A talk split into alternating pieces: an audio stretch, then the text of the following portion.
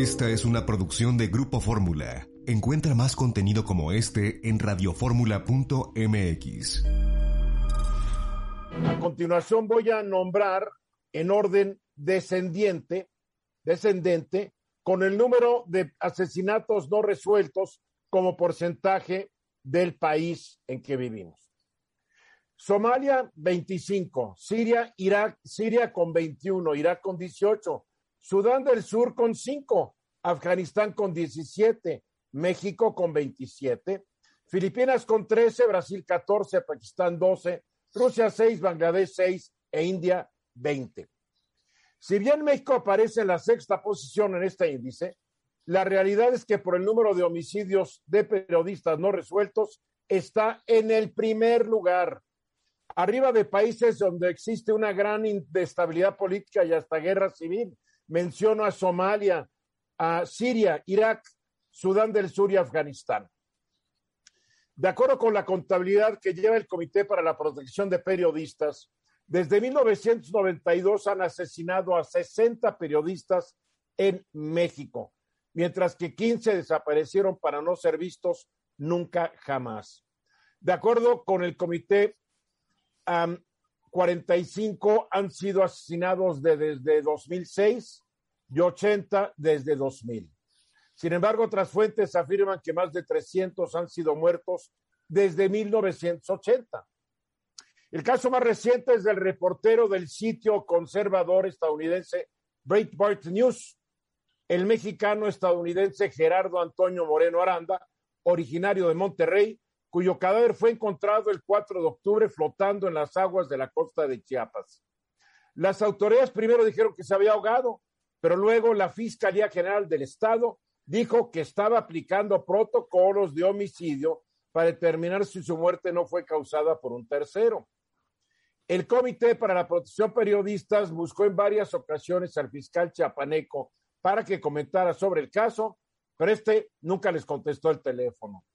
Moreno era un reportero de investigación especializado en los temas de crimen organizado y corrupción y viajó a Chiapas para investigar a una milicia denominada Los Machetes, cuyos jefes afirman que se organizaron para combatir al crimen organizado.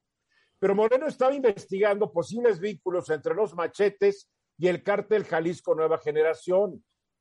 También estaba investigando la migración centroamericana que está ocurriendo en Chiapas. Hasta el momento no se ha aclarado si lo mataron o si se ahogó. El fiscal chiapaneco no contesta el teléfono y los números que arroja siempre México en este rubro son vergonzosos. Estamos como un país casi en guerra civil desde este punto de vista. No estoy hablando que lo estemos, pero no puede ser que los índices de México estén peor que para Siria, por favor. Así está la cosa. Sí, Eduardo.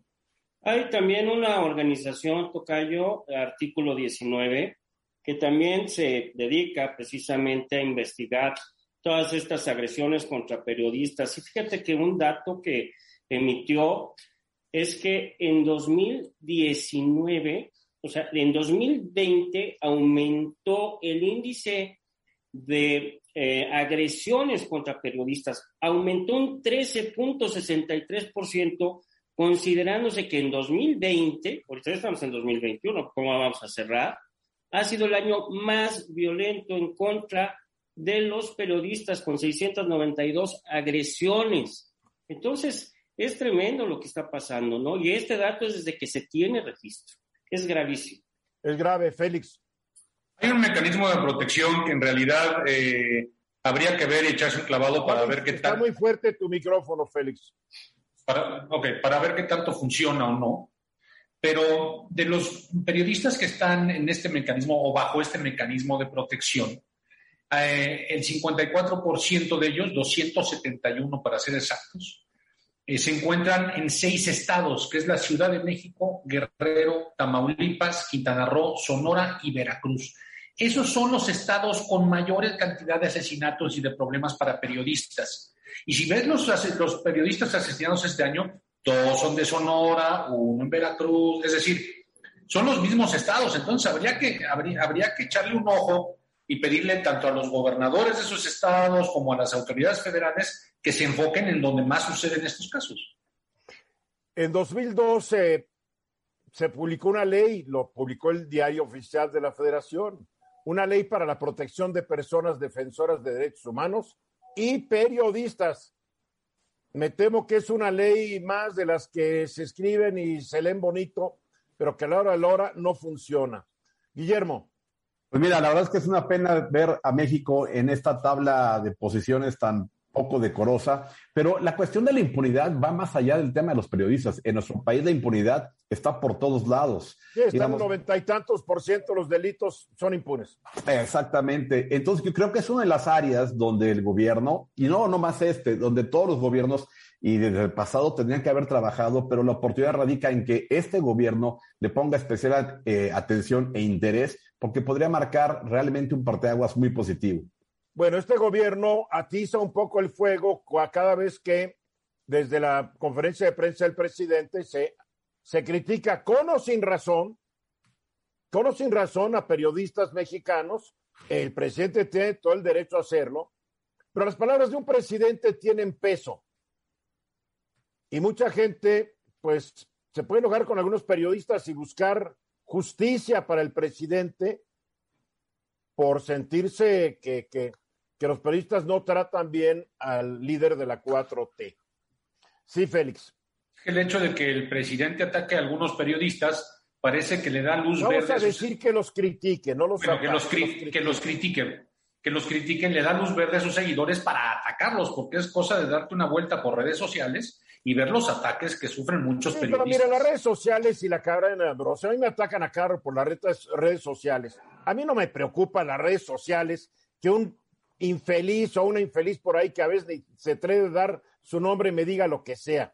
A mí lo que me preocupa es que un infeliz o una infeliz en la calle me haga algo, Félix. Claro, claro. No, no, de acuerdo. Social. Pero claro. ¿Cuántos casos de las redes sociales pueden pasar a la vida real? Es decir, ¿te pueden no amenazar a mí? No lo, que sé ver, porque, pero... no lo sé porque no tenemos la información respectiva. ¿Qué tanto juegan en esto la ineptitud de nuestras fiscalías, Eduardo Sodi? Muchísimo, muchísimo, Eduardo. Mira... Eh, de por sí, cuando hay una ley federal en este sentido, le corresponde al gobierno federal a través de las fiscalías, la procuración de justicia. Esto es evitar este tipo de delitos. Fíjate que el veintidós de octubre la Sociedad Interamericana de Prensa hizo un comunicado hacia, la, hacia el gobierno mexicano para pedir que se eh, utilizaran mayores recursos para evitar este tipo de delitos. Entonces, sí, desde luego, la Fiscalía General de la República tiene mucha, mucha culpa en que no se estén acabando con estos delitos. Bueno, en las de los estados, ahí ves a la mm. gente de, ahí ves a la gente de, del Comité para la Protección de Periodistas buscando al fiscal de Chiapas y no les contesta el teléfono. Digo, por lo menos podría contestarles y decirles, ah, me estamos investigando, o efectivamente se ahogó, ya quedó claro, o si lo mató a alguien, o no sabemos. Oye, pero no contesta ni el teléfono el señor procurador de Chiapas, pues ¿qué se cree? Es la ventaja de la impunidad. Sería el fiscal general de Chiapas, porque ya no son procuradores, ¿verdad? Exacto. Mira, este, es municipal, estatal y federal. No podemos decir, oye, nada más el gobierno federal, ¿no? Es el gobierno federal, el gobierno estatal y los municipios los que tienen que proteger a, desde luego, a los periodistas, a los comunicadores y desde luego pues, al pueblo, ¿no? A los habitantes de este país. Y ese es el problema que tenemos, una gran, gran ineptitud en este sentido. Pues qué lástima, porque el país no va quedando nada bien y... A ver, somos de los países con más alta tasa de inflación. Creo que de cincuenta países estamos en el sexto lugar en alta tasa de inflación. Nomás nos ganan cinco o seis. O sea, son números que no, no reflejan una buena realidad, ¿no? La verdad. Así es, y el fiscal es. general de Chiapas se llama Olaf Gómez Hernández. Que le conteste al Comité para la Protección de Periodistas, ¿no? Por lo menos, Olaf, moléstate, diles qué pasa. O diles que no tienes nada que declarar. catorce minutos para que sea la hora. Félix Paperena, un muy interesante estudio realizado en veintiocho países por la encuestadora internacional Ipsos, donde le preguntaron a la gente, ¿en quién confía usted? Una pregunta, ¿estuvo México incluido en esto? Sí, sí está México incluido, y no solo preguntaron en quién confía, también preguntaron en quién desconfía y en quién desconfía más. Yo imaginaría más. Que cuando en quién confía y no mencionas a alguien es que desconfías, ¿no? Pero en fin. No, pero es que fíjate que fueron preguntando precisamente para establecer un número determinado de posiciones, de puestos, de personas que estén integradas y, y tener un número finito, digamos, ¿no? Este, okay. Y de esta manera, pues sí, efectivamente se realizó en veintiocho países. Y en un nivel general, las personas que más confianza inspiran a nivel global son los médicos. sesenta y cuatro de cada cien personas confían en los médicos, o por lo menos en estos veintiocho países. Ahora, después de los médicos, ¿quién? Los científicos, que tan mal están pasando eh, aquí en algunas partes, pues ellos tienen la confianza del sesenta y uno por ciento de la gente. Y los maestros llegan en tercer lugar, con, el cinco, con cincuenta y cinco de cada cien personas otorgándoles la máxima confianza. Esos son los primeros tres. Pero, ¿quiénes son los que generan desconfianza? Digo, no va a ser muy difícil que adivines quiénes son los que más generan desconfianza, ¿no? Los políticos, que ya creo que ya era de esperarse. Y después de los políticos, que además... la A ver, a ver, pero da los números, tú nomás, nomás hablas, damos ya. números. Los números de... hablan. ¿Por qué te voy a creer es... a ti? Yo quiero saber los números. sesenta y tres de cada cien personas desconfían de los políticos. Solo nueve de cada cien confían en los políticos. El nueve por ciento de confianza. Oye, okay. oye, oye, Félix, ¿y esos nueve han de haber sido políticos que les preguntaron de quién confía? Probablemente. Pero ahora, ese es, ese es el tema de la desconfianza general. Las, en, en, eh, después de los políticos están los ministros de gobierno. catorce de cada cien personas confían en ellos y la desconfianza que generan es de cincuenta y cuatro por ciento. Wow. Y en tercer, y esta sí me sorprendió, en tercer lugar están los de, de desconfianza los ejecutivos publicitarios. Wow. Solo el quince por ciento de la gente confía en un ejecutivo publicitario, pero además treinta y siete de cada cien desconfían de ellos. Esta, ese es un, un panorama general. Ahora, esto puede, obedecer, de... esto puede obedecer a que los consumidores estamos más avesados, estamos más informados y estamos más desconfiados de todas estas promesas que de repente en una campaña de publicidad, acuérdate, el, de, el detergente que lo han ido mejorando cada dos años durante cien años, y dices, bueno, ¿qué tanto puedes mejorar un detergente? Ya ¿no? debería lavar solo, ¿no? Casi, casi, ¿no? Entonces, como que la publicidad hoy tiene un, enfrenta un, un dilema. ¿Cómo convencer a la gente a consumir un producto o un servicio cuando hay mucho escepticismo? Sí, sí no, no creen en nada. Es, es, a, mí me, a mí me sorprendió, la verdad. Ahora, ¿cómo nos va a los mexicanos? ¿En quiénes confiamos y desconfiamos? Vamos a decir, primero, que nuestro país está entre los que más desconfían en general.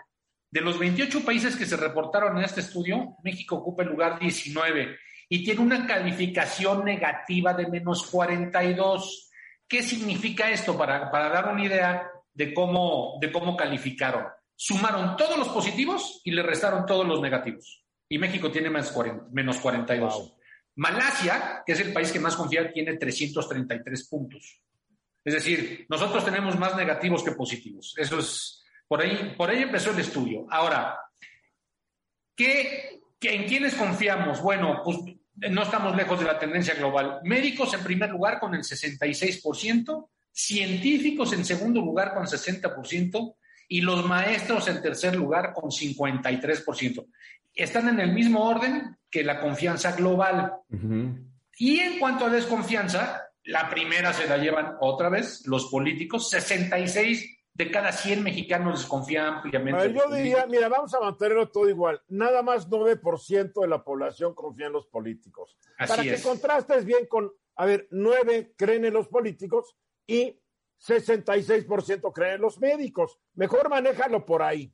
Pues sí, y ahí te va. En segundo lugar, ahí sí diferimos de la lista global, están los servidores públicos. Son los segundos, las segundas personas en las que más desconfían los mexicanos, los servidores públicos.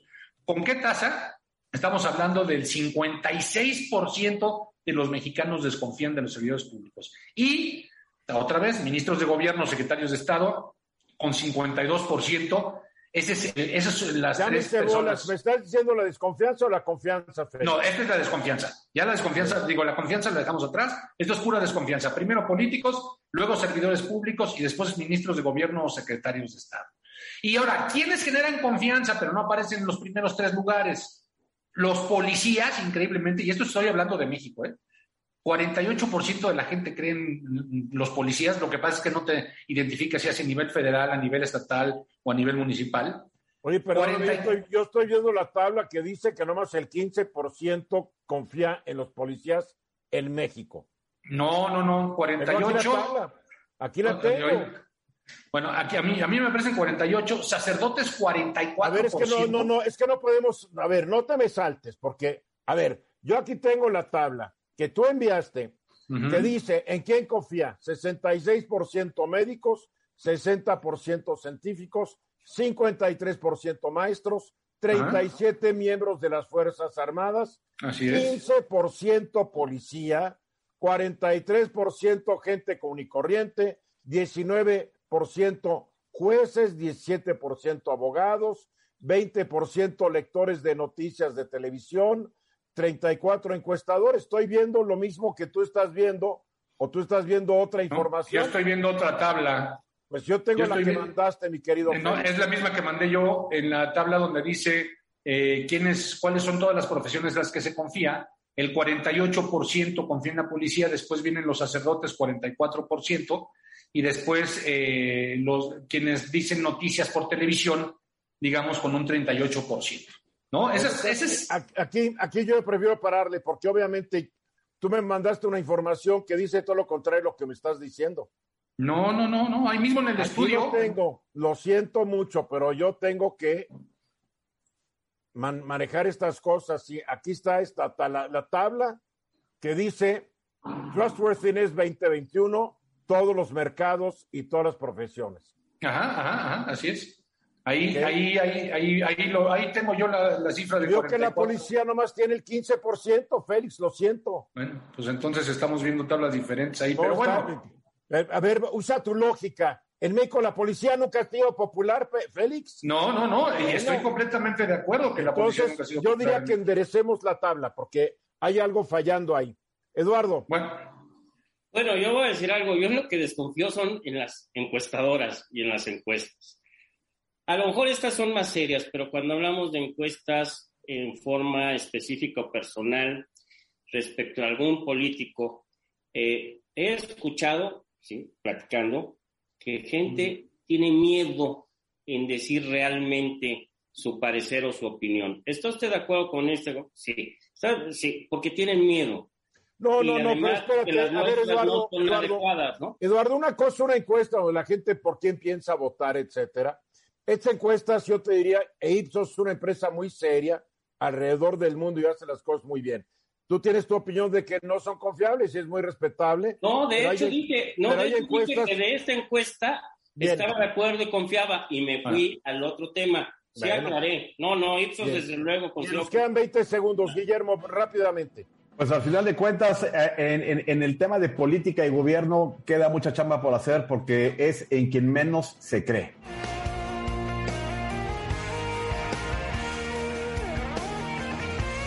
Exactamente tres minutos después de la hora, estamos aquí y nos acompaña esta tarde el senador priista por el estado de Guerrero, Manuel Añorve Baños, quien ha propuesto, ha sometido una iniciativa al Senado de la República para que garantice que los usos y costumbres de las comunidades indígenas, pues, se adecuen a la sociedad del siglo veinte y que no vayan contra los derechos humanos. Manuel, buenas tardes. Muy buenas tardes, Eduardo. Me da gusto saludarte a ti y a tu amplísimo auditorio con afecto y aprecio de toda la vida. Y por Manuel, supuesto, dime una cosa, ¿en qué consiste esta iniciativa? Sí, deja comentarte, deja comentarte que es una iniciativa concretamente contra la venta de las niñas, con el pretexto en el siglo veintiuno de los usos y costumbres de zonas indígenas. Sí. Es una ley contra el matrimonio infantil forzado y es una reforma también, por supuesto, para modificar la Ley General de Acceso de las Mujeres a una Vida Libre de Violencia. Ajá. Porque con el pretexto, como te lo he repetido, del tema de usos y costumbres, obviamente se sigue desgraciadamente vendiendo a las niñas. Además, toda, todo lo que existe legalmente hablando en términos de usos y costumbres en, en pueblos originarios, en ningún artículo se señala, obviamente, como atribución la venta de las niñas. Claro. Y no puede estar, no puede estar arriba de la ley, arriba de ordenamientos de la trata de personas o bien de la prohibición de matrimonios infantiles, pues los usos y costumbres de pueblos originarios, sobre todo en este tema que nadie se los está facultando ni autorizando. Ariel tendría la idea que usos y costumbres no pueden ir en contra de lo que marca la Constitución y las leyes, porque punto. Imagínate que una comunidad dice, pues nosotros por usos y costumbres eh, matamos a, a los criminales. Bueno, en México está prohibida la pena de muerte. Por más usos y costumbres, pues no se va a permitir que estén matando gentes, ¿verdad? Es correcto, Eduardo. Tu apreciación es correcta, inclusive tu reflexión es correcta. Por eso yo afirmo que en este tema no puede estar los usos y costumbres de pueblos originarios o pueblos indígenas arriba de pues, todo el andamiaje que hemos hecho en prisión preventiva oficiosa en el tema de trata de personas o bien la prohibición que en el dos mil diecinueve yo voté a favor de la prohibición de los matrimonios infantiles. Claro. Es más, hay penalidades ya establecidas de cuatro a diez años de prisión. Y en este tema eh, es muy importante que yo te diga que se puede encuadrar, inclusive en la venta de una, de una niña, la prisión preventiva oficiosa y la trata de personas. O sea, este, esto, estas penalidades se incrementarían potencialmente. Y está muy claro, si me permites, que te dé yo algunos datos estadísticos. Órale. Mira, en Guerrero estamos hablando, de acuerdo a datos del INEGI, que son trescientas mil niñas en zonas indígenas que se han casado en matrimonio infantil forzado. trescientas mil, más las que se acumulen año con año. Qué bárbaro. De acuerdo al INEGI, en el país, porque no solamente es Guerrero, ahí la verdad la gobernadora Evelyn Salgado ha también salido al paso de este tema y todos estamos cerrando filas, obviamente para terminar con estas prácticas que lastiman a la sociedad mexicana, no solo a la sociedad claro. guerrerense. Pero estas prácticas, Eduardo, se dan en Chiapas, en Oaxaca, en algunas comunidades de Michoacán y en algunas comunidades del norte del país. Y déjame comentarte que de acuerdo al INEGI, el sesenta y ocho por ciento, fíjate lo que te voy a comentar, de mujeres indígenas se han casado entre los nueve y diecinueve años de edad. ¡Qué bárbaro! Qué y, bárbaro. Que, y otro dato que no es menor. Tú sabes, Eduardo, que, que mi esposa, que fue diputada federal y fue presidenta eh, de la Comisión contra la Trata de Personas y está muy metida en estos temas, igual que yo, eh, te quiero comentar que el segundo ingreso de la delincuencia organizada en el país es la trata de personas después del narcotráfico. Y la trata de personas también se presenta en zonas indígenas para comprar niñas.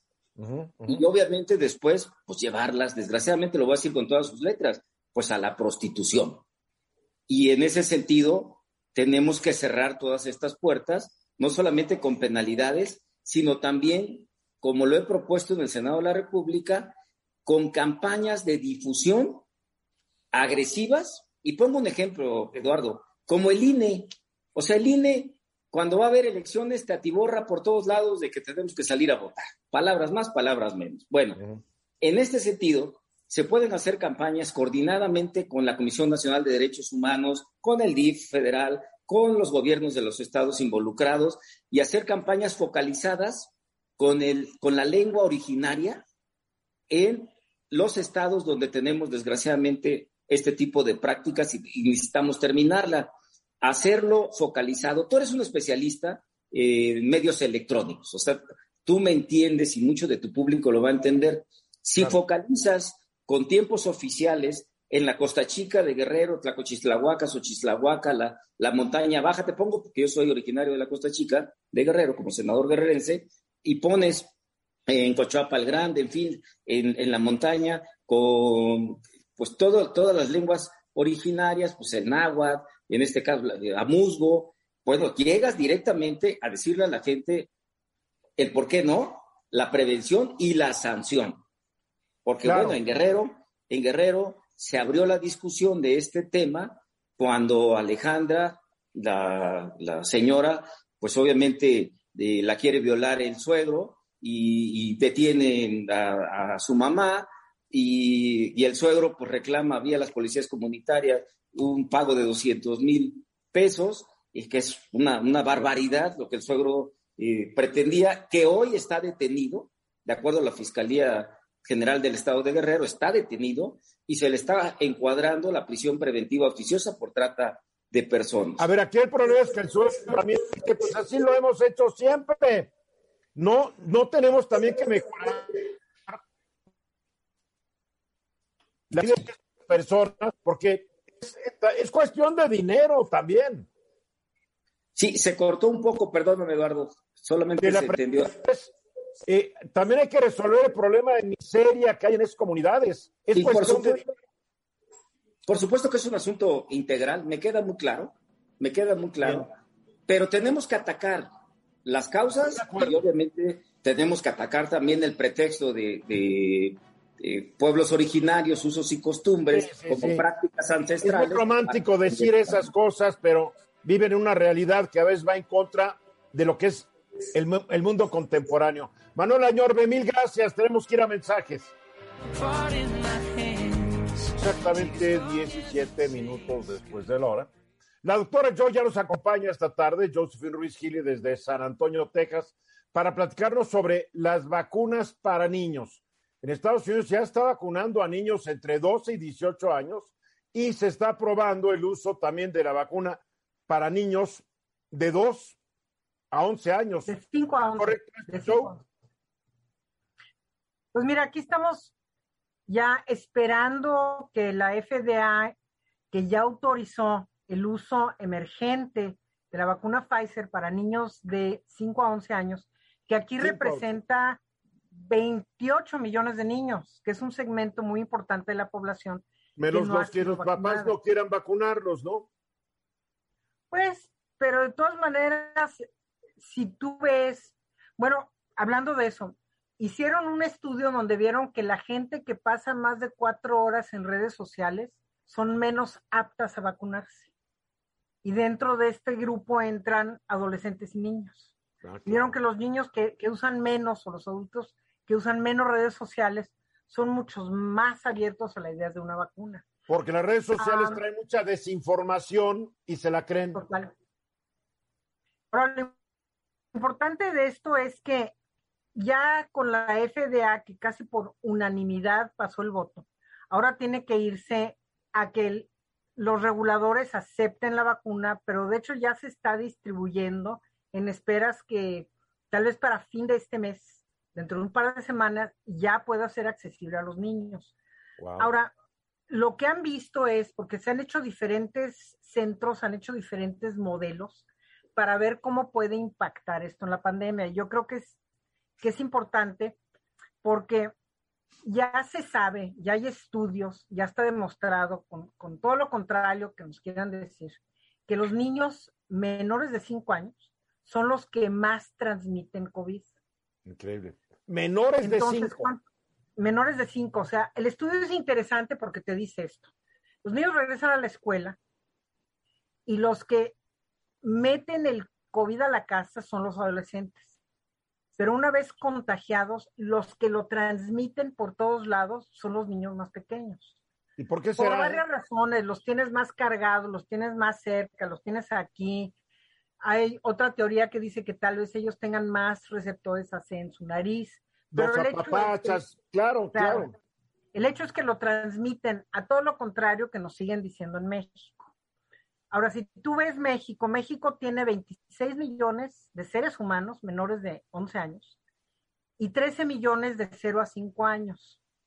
Entonces, lo que a mí no me cabe es como un secretario de salud sale diciendo que él no vacunaría a sus hijos o a sus nietos, que supongo que sus nietos tienen excelente nutrición, excelente estado de salud, todas las posibilidades de tener el, el cuidado médico que ellos requieran, Y capaz, de que, de, capaz de que ya los vacunó también, ¿por qué le vamos a creer que no lo haría? Exactamente. Entonces, se me hace absurdo que digas que no vas a vacunar si no dices una razón que pueda ser científicamente comprobable. Viendo que hay treinta y un países en este planeta que ya están vacunando niños. Bueno, por algo México es el cuarto país con más muertos con de más todo muertos. El mundo. Por algo, ¿no? Por, por algo. Por, Ahora, algo. Sí, por sí ahí ves... corre un rumor de que el presidente ya se hartó del subsecretario, pero que el que lo sigue defendiendo es el secretario. Pues no un jalón los dos, ¿no? Pues sí, pero el presidente es amigo del secretario y el subsecretario es eh, ahijadito del secretario. Ya sabes cómo son estas cosas, ¿no? Sí, pero, pero este, por, por el rumor es que los días del subsecretario están contados, pero es un rumor. Por com- comentarios así a millones de gentes que dicen no me voy a vacunar porque este señor secretario no va a vacunar a sus nietos. Claro, es, es le, le hacen caso. Sí.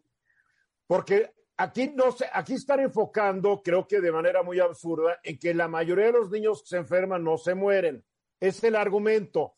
Pero tú acabas de dar un argumento que es más importante. Los niños son altamente contagiosos, vamos a decirlo así. Los niños te pueden contagiar más que un adulto. Entonces, ahí se complica el asunto. O sea, yo invito a todos aquellos que tienen hijos, que los han llevado a guarderías o que están en el kinder. ¿Cuántos de nosotros no hemos acabado más enfermos que ellos porque nos traen todo a la casa? Claro. Yo, yo creo que argumentar lo contrario es absurdo. Y si tú ves... Pero yo, diría que, es, país, yo diría que es medio criminal, ¿eh? No, absurdo, no es criminal, criminal, criminal y medio. Si, si tú ves en este país, siendo diagnosticado más de seis millones de casos de COVID, ¿ok? Pero el treinta por ciento de esos casos han sido en las últimas once semanas, que son dos millones. Desde que entraron a la escuela. Ah, no, pero en la escuela nadie se enferma, la escuela es muy segura. Ahora, lo, lo que yo creo que mucha gente va a alegar con las vacunas es, es lo que, lo que, Félix, tú decías la semana pasada o hace muchas semanas, del riesgo de miocarditis y, y, y de miocarditis en niños. Ahora, en el estudio que hizo Pfizer, no encontraron un solo caso de miocarditis en niños de esta edad, lo cual es bueno. Pues este ¿Estás es hablando de qué edad, por, por favor? Estoy hablando de cinco a once. cinco a once, bien. Los estudios que se hicieron antes vieron que había un mínimo riesgo de miocarditis, pero encontraron que eran más, mucho más en varones, adolescentes y en adultos jóvenes, y que se resolvían seis días. Esto se resuelve en seis días, pero tener un COVID, un COVID largo, secuelas de COVID que no conoces, yo creo que es mucho más riesgoso, ¿no? Um, claro, lo es. Lo es. A ver, Félix, ¿te quieres hacerle una pregunta a Joe? Sí. Ahora, de acuerdo con lo que estás diciendo, realmente hay que ponerle mucha atención entonces al... Digo, ya se va a aplicar la vacuna para niños de cinco a once, pero hay que ponerle mucha atención al desarrollo y a las pruebas de vacuna para niños ver, de seis meses. A ver, meses, se va a aplicar de cinco a once, pero en Estados Unidos, aclare. Sí, sí, en Estados Unidos, en Estados Unidos. En aclare, y, aclare, porque sí. Aquí no puede haber más confusiones, Félix. No, no, de acuerdo. Va, en Estados Unidos, niños de cinco a once, pero entonces deben estar trabajando en marchas forzadas sobre una vacuna para niños de seis, a, de seis meses a cinco años o a cuatro años. Esos resultados ya se entregan dentro de ocho semanas. O sea, se, se hicieron al mismo tiempo. Obviamente son diferentes dosis. Moderna ya lo está haciendo, Moderna también está haciendo de seis, seis meses en adelante, y Moderna. Yo creo que esto es muy importante porque pon tú que la pandemia no cambie, entonces tienes estático, pero si, si Si dentro de las próximas cuatro, seis semanas, ocho semanas, se avienta una variante que ya llamen preocupante, el paradigma cambia y eso hace que las vacunas de los niños sean mucho más, más importantes. Muy bien, ya nos tenemos que ir. Cuidado con el Delta Plus. Todavía no dicen que es peligrosa, pero sí es más contagiosa. Gracias, Joe. Vamos a los mensajes. Hasta ahorita. Me da mucho gusto dar la bienvenida hoy, porque ayer no pudo, porque estaba, estaba lejos de su computadora, a la secretaria de Turismo del Gobierno de la Ciudad de México, Paola Félix Díaz. ¿Cómo estás, Paola? Hola, Eduardo, muy bien, muy contenta. Saludo a, a Félix, a Guillermo, a Eduardo, a tu auditorio también. Pues oye, emocionada. Abasto? A ver, tienes una bebita nueva, estás de secretaria de turismo. Digo, te estás repartiendo más que los panes que, que, que, que repartió Cristo en el monte. No, estoy, estoy, estoy emocionada, hay mucho trabajo por hacer, estamos reactivando el turismo, la economía, los empleos que dependen del sector turístico, y ahorita estamos en la fecha más importante. Estos dos fines de semana que vienen en la Ciudad de México se espera una gran derrama económica y vienen grandes eventos, y yo sí quiero aprovechar este espacio, Eduardo, y te agradezco como siempre, para Ay, poder invitar a la gente que nos acompañe, pero también decirles que hay que seguirnos cuidando. O sea, la responsabilidad de que el semáforo siga en verde es una responsabilidad de todos. Así como fuimos una de las ciudades ejemplo en vacunación, hoy se cumple ya el noventa y cinco por ciento de vacunación con esquema completo en la ciudadanía mayor de dieciocho años, e inicia el proceso de vacunación de personas de doce a diecisiete con algún tipo de, de enfermedad, o sea, niños y, y esta etapa de adolescencia. Y más adelante ya veremos cómo empieza a avanzar el tema de la vacunación para más pequeños. Ya eh, la jefa de gobierno lo anunciaba hoy. Iremos viendo cuáles son, eh, qué es lo que dicta Secretaría de Salud Federal. Pero no, en... que no le haga caso a la jefa de la Secretaría de Salud. Ella, ella tiene mejor idea que, que ese par de burócratas que están ahí. Oye, la verdad. Tú, tú has visto, la verdad, cómo se han implementado aquí las vacunas, pero más allá de eso es la ciudadanía que se ha querido vacunar. Hay otras ciudades... en Estados Unidos, otros estados de, de la República, donde la ciudadanía a veces tiene el miedo de vacunarse, y aquí vimos la participación de la gente, de los capitalinos, de decir, nos vacunamos. Y ahora que empieza a haber estos grandes eventos, que tengo que decirlo, todos son al aire libre, el gran desfile de Día de Muertos, el desfile internacional, que es este domingo treinta y uno de octubre, a partir de las doce del día, arranca este desfile Eh, en el Zócalo, y son ocho punto siete kilómetros de recorrido hasta llegar a Campo Marte, y justamente la ruta se amplía. ¿Por qué? Porque claro, necesitábamos garantizar que la gente no se aglomerara. Estamos también coordinando acciones con Secretaría de Seguridad Ciudadana para garantizar las medidas de seguridad al turista. Llegan muchos turistas nacionales e internacionales. Tenemos otras actividades que también quiero anunciar. Eh, va a estar la mega ofrenda que trabajó el gobierno federal en la plancha del Zócalo, una, una, una ofrenda que junta los veintisiete pueblos o, o más originarios del país y siete que son de la Ciudad de México, aparte de que está el centro histórico con un festival de flores, y aparte en la, en, hoy acabo de regresar de la inauguración de, de una, una ofrenda que era la ofrenda que estaba en el Museo Dolores Olmedo. Es fabulosa. Fabulosa, pero que ahora está en lo que era la, la antigua Feria de Chapultepec. Arranca el día de mañana esta exposición que tiene toda, toda la historia de, desde Tenochtitlan hasta, hasta la época de... de la de la pues de la conquista, ahora como dicen, de la resistencia que, que hicimos. ¿Qué resistencia? Fue la conquista. No escribamos de nuevo la historia. A ver, una pregunta.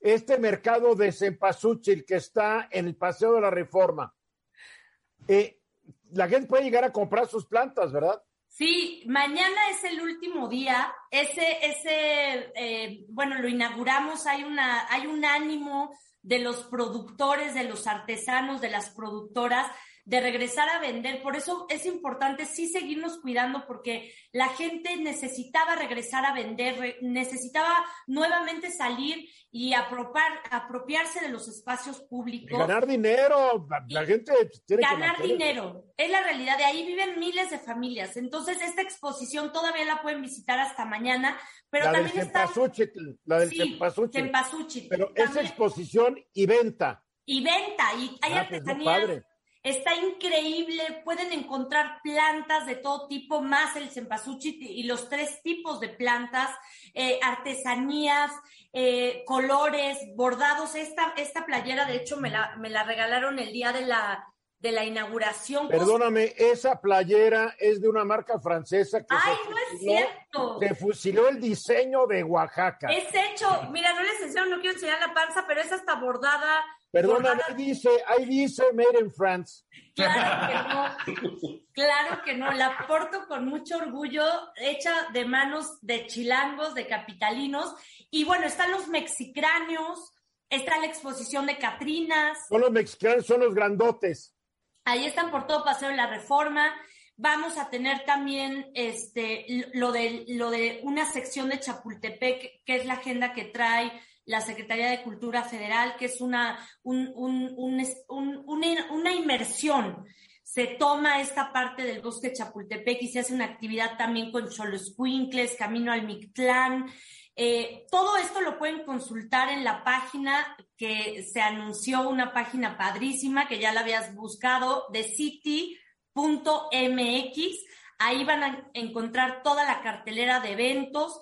Viene Bien. Checo Pérez el tres de noviembre a Reforma, al Demo Run de Red Bull, que es un evento que pues, puede llegar toda la ciudadanía.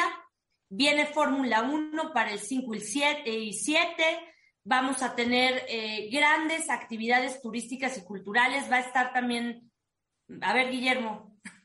No, oye, es que de lo que hablas de las calaveras, yo... ¿Por qué yo... interrumpes a Paola, Guillermo? No, no, yo nomás puse la mano y ella echando, atentamente, atentamente me dio la palabra. Comercial y tú ahí dándole lata. Le voy a ayudar al comercial. A ver, Guillermo, a cuéntame. Ver. Oye, dentro de las calaveras hay una cuestión que se me hace interesantísima en San Andrés Mixquic, que hacen un evento allá en Tláhuac que es también precioso y que eh, incluso eh, hacen que lleguen rodadas, eh, bueno, muchos ciclistas en la noche a ver las ofrendas, entonces es precioso ese, ese evento. Hay una cartelera muy grande de todas las actividades que tiene la ciudad en sus diferentes alcaldías, la obra de teatro que está en Xochimilco, la representación de La Llorona, que es un clásico.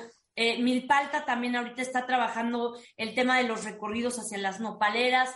La ciudad está de vuelta y eh, yo creo que es importante eh, pues ya nuevamente activarnos, pero también vacunarnos, las personas que faltan vacunar, que se vacunen, y el cuidado, hacer, eh, ahí hincapié. Eduardo me decía, es que, ¿qué pasa con el, si va a haber un rebrote o algo? Las condiciones ahorita son otras, no, no, no podemos nosotros este, saber qué va a pasar al futuro, lo que sí podemos saber es cómo se, pre- se presentan ahorita los números, las tendencias, y vamos de forma positiva. La, ¿A la gente le van a pedir que use cubrebocas en todos estos eventos, sí, o no? Sí, se está pidiendo. Hoy tuvimos rueda de prensa con la con la doctora que... que ¿Cuál doctora? La, la jefa de gobierno, la doctora ah, Claudia ya, Sheinbaum. Yo creo que la, una doctora en neumología o algo. Y ella hace hincapié en que tenemos que seguirnos cuidando. Va a haber sesenta funcionarios de la Secretaría de Turismo, va a estar también Secretaría de Salud con gel, cubrebocas para poder asistir, apoyar, Consejo bueno, Ciudadano bueno. participa también. Entonces, estamos de vuelta. Qué bueno, que, que se tomen todas las medidas y esperar que no ocurra nada después. Félix sí. Loperena. Oye, Paola, primero felicidades y segundo, ¿qué día y a qué hora es el desfile y qué puede esperar la gente de este desfile? A ver, el desfile es este domingo a las doce del día, arranca en el Zócalo, la plancha del Zócalo, y tiene un recorrido, se incorpora por Avenida Juárez, toma un pedazo de cinco de mayo y después todo Reforma. ¿Hasta dónde? Hasta llegar a Campo Marte. Entonces, la gente puede llegar a Metro Auditorio, Metro Hidalgo, pueden verlo en diferentes puntos. La página de City, ahí viene también la ruta o las páginas de Sectur de la Ciudad de México. Y en esta ruta, lo que se pretende justamente es ampliar para que no se aglomere la gente en el Zócalo. ¿Qué van a esperar? Es un desfile que por primera vez está musicalizado.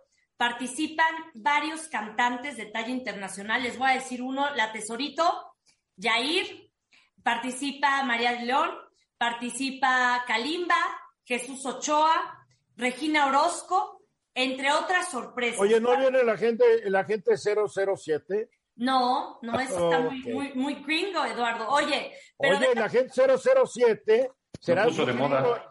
Para empezar, él es, el, él es inglés. Y número sí. dos... Gracias a él se proyectó mundialmente el desfile. Sí, gracias a la película. Pero te voy a decir, este año el desfile retoma esta parte histórica del México Tenochtitlan. Son cuatro segmentos, Félix. México Tenochtitlan, Ciudad de México hoy, que es el homenaje para todas las personas que perdieron la vida por, por el COVID y quienes dieron la batalla. Magia y tradición, esa fue Nacha que abrió la puerta atrás de mí, no, no es el fantasma.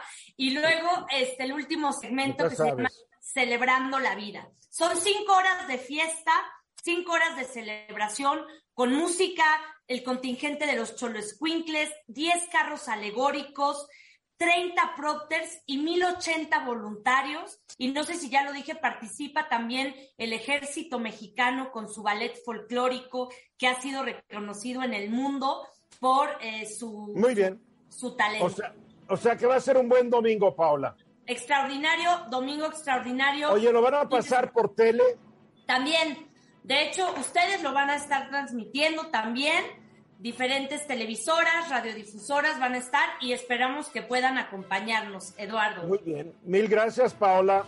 Abrazo. Ahí los vemos. Paola Félix Todos. Díaz, secretaria Todos. de Turismo del Gobierno de la Ciudad de México. catorce para la hora. Hoy en la página oficial de Facebook. En Facebook se publica una, un comunicado de prensa que dice que el dueño, el principal accionista, el fundador de Facebook, Mark Zuckerberg, presentó Meta, que reúne, él dice, las aplicaciones y tecnologías bajo una nueva marca de empresa. El enfoque de Meta será dar vida al metaverso y ayudar a las personas a conectarse, encontrar comunidades y hacer crecer los negocios.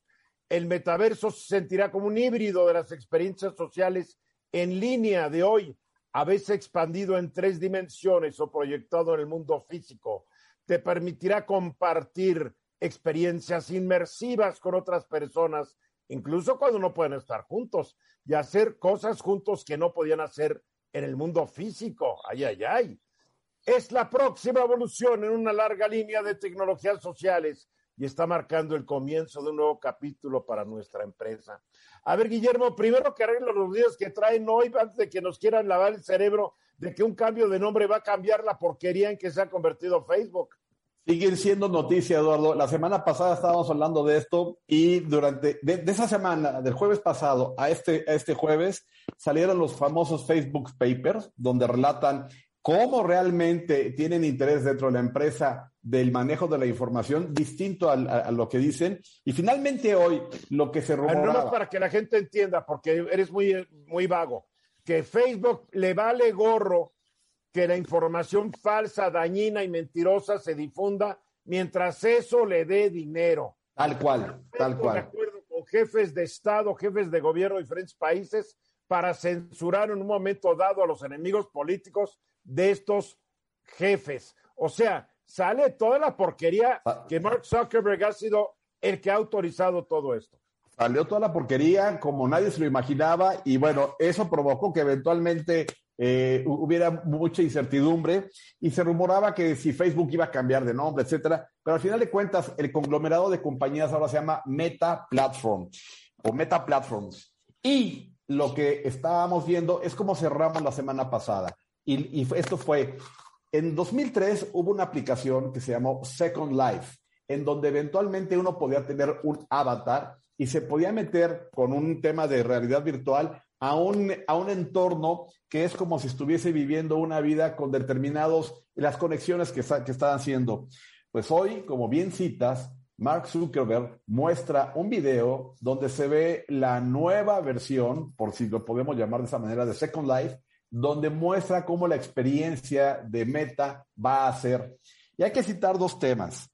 Se ve muy interesante, pero a mí me da mucha curiosidad y mucha inquietud, porque lo primero que se dijo en el video es que es una plataforma segura y privada. ¿Ustedes le creen? Yo no. No, no le creo, porque lo que, lo que los Facebook Papers ya dieron a conocer es que si más o menos hacen cierto esfuerzo para mantener la información real, fidedigna, no más lo hacen en inglés, no tienen gente que esté checando en otros idiomas. Y Álvaro Ratinger el otro día nos dijo que la gente en Instagram dijo que ellos tampoco verifican la información ni ven de qué manera cuidar que los niños y los jóvenes no se contaminen. O sea, es una empresa de una gran irresponsabilidad. Y un cambio de nombre no va, no, no va a cambiar nada. A ver, ¿quién piensa en Alphabet? Nadie. Nadie. Todo el mundo piensa en Google. Todavía. Claro. Todavía. Bueno, de lo poco que está diciendo, este, ojo, es tecnológicamente interesante. Va a haber espacios, va a haber avatares muy bien hechos que puedan tener la gesticulación que tiene uno. Va a haber burbujas para que nadie se llegue a meter. Garantizan una verdadera interacción entre lo real y lo virtual. Y quiero garantizar que un pederasta no empiece a, a, exactamente, a interactuar con un niño o una niña fingiendo ser un niñito. Así es. Sigue, ese, ese tema de grooming sigue siendo algo que va a seguir vivo, pero ojo, ahora en un tema inmersivo, en donde va, vas a estar en, en, en ese ambiente virtual, creo que puede ser más peligroso. Y otra cosa, si el Facebook de por sí era un gran distractor, es, nueva, es, es un gran distractor, no era, es. Esta nueva generación va a ser un distractor mucho más grande, mucho más poderoso y seguramente más riesgoso. Entonces, hay que tener mucho cuidado. Algo que no dicen es cuánto va a costar, solamente dijeron que va a haber unas tarifas muy económicas, y aunque la fecha no está tan clara, pero estamos pensando que muy pronto, quizás eh, iniciando el próximo año, tendremos Meta disponible para empezar a jugar ahí. Ay, ay, ay, ¿quién va a controlar a estos gigantes? En fin, gracias, gracias Guillermo. Y Eduardo Sodi, eh, el famoso Padrón Nacional de Usuarios de Telefonía Móvil, que quiere obligar que todos registren nuestros datos, aparece que queda en el, en el limbo. Así es, eh, recordemos que la gente promovió amparos, muchos usuarios de telefonía móvil, y al final esos amparos se han resuelto que no proceden por el momento porque no hay un reglamento específico que regule estos datos biométricos. Pero el Instituto Federal de Telecomunicaciones también promovió una controversia constitucional estableciendo que se estaban inmiscuyendo en su presupuesto, porque como es un organismo autónomo, autónomo presupuestariamente hablando también, no puedes obligarlo a que haga ciertos actos, como es el padrón, que le va a costar un dineral, a decir de ellos, les va a costar mucho dinero. Y entonces promovieron nuestra controversia constitucional y la Suprema Corte de Justicia, la primera sala, ordenó que por lo pronto el Instituto Federal de Telecomunicaciones no tiene obligación de hacer sus registros. Mira, qué Pero, bien. Y bueno, pues el Poder Ejecutivo promovió una inconformidad en la Corte también, un recurso de reclamación, y la Corte acaba de resolver que sigue eh, esta eh, resolución en el sentido de que el Instituto no tiene obligación, es decir, le eh, suspendió esta orden al Instituto. No tiene... O sea que ratificó su decisión la Suprema Corte. Exactamente, claro, con un voto en contra. Es en la primera sala, cinco ministros, con el voto en contra de la ministra Ríos Farjat, que ella consideraba que no.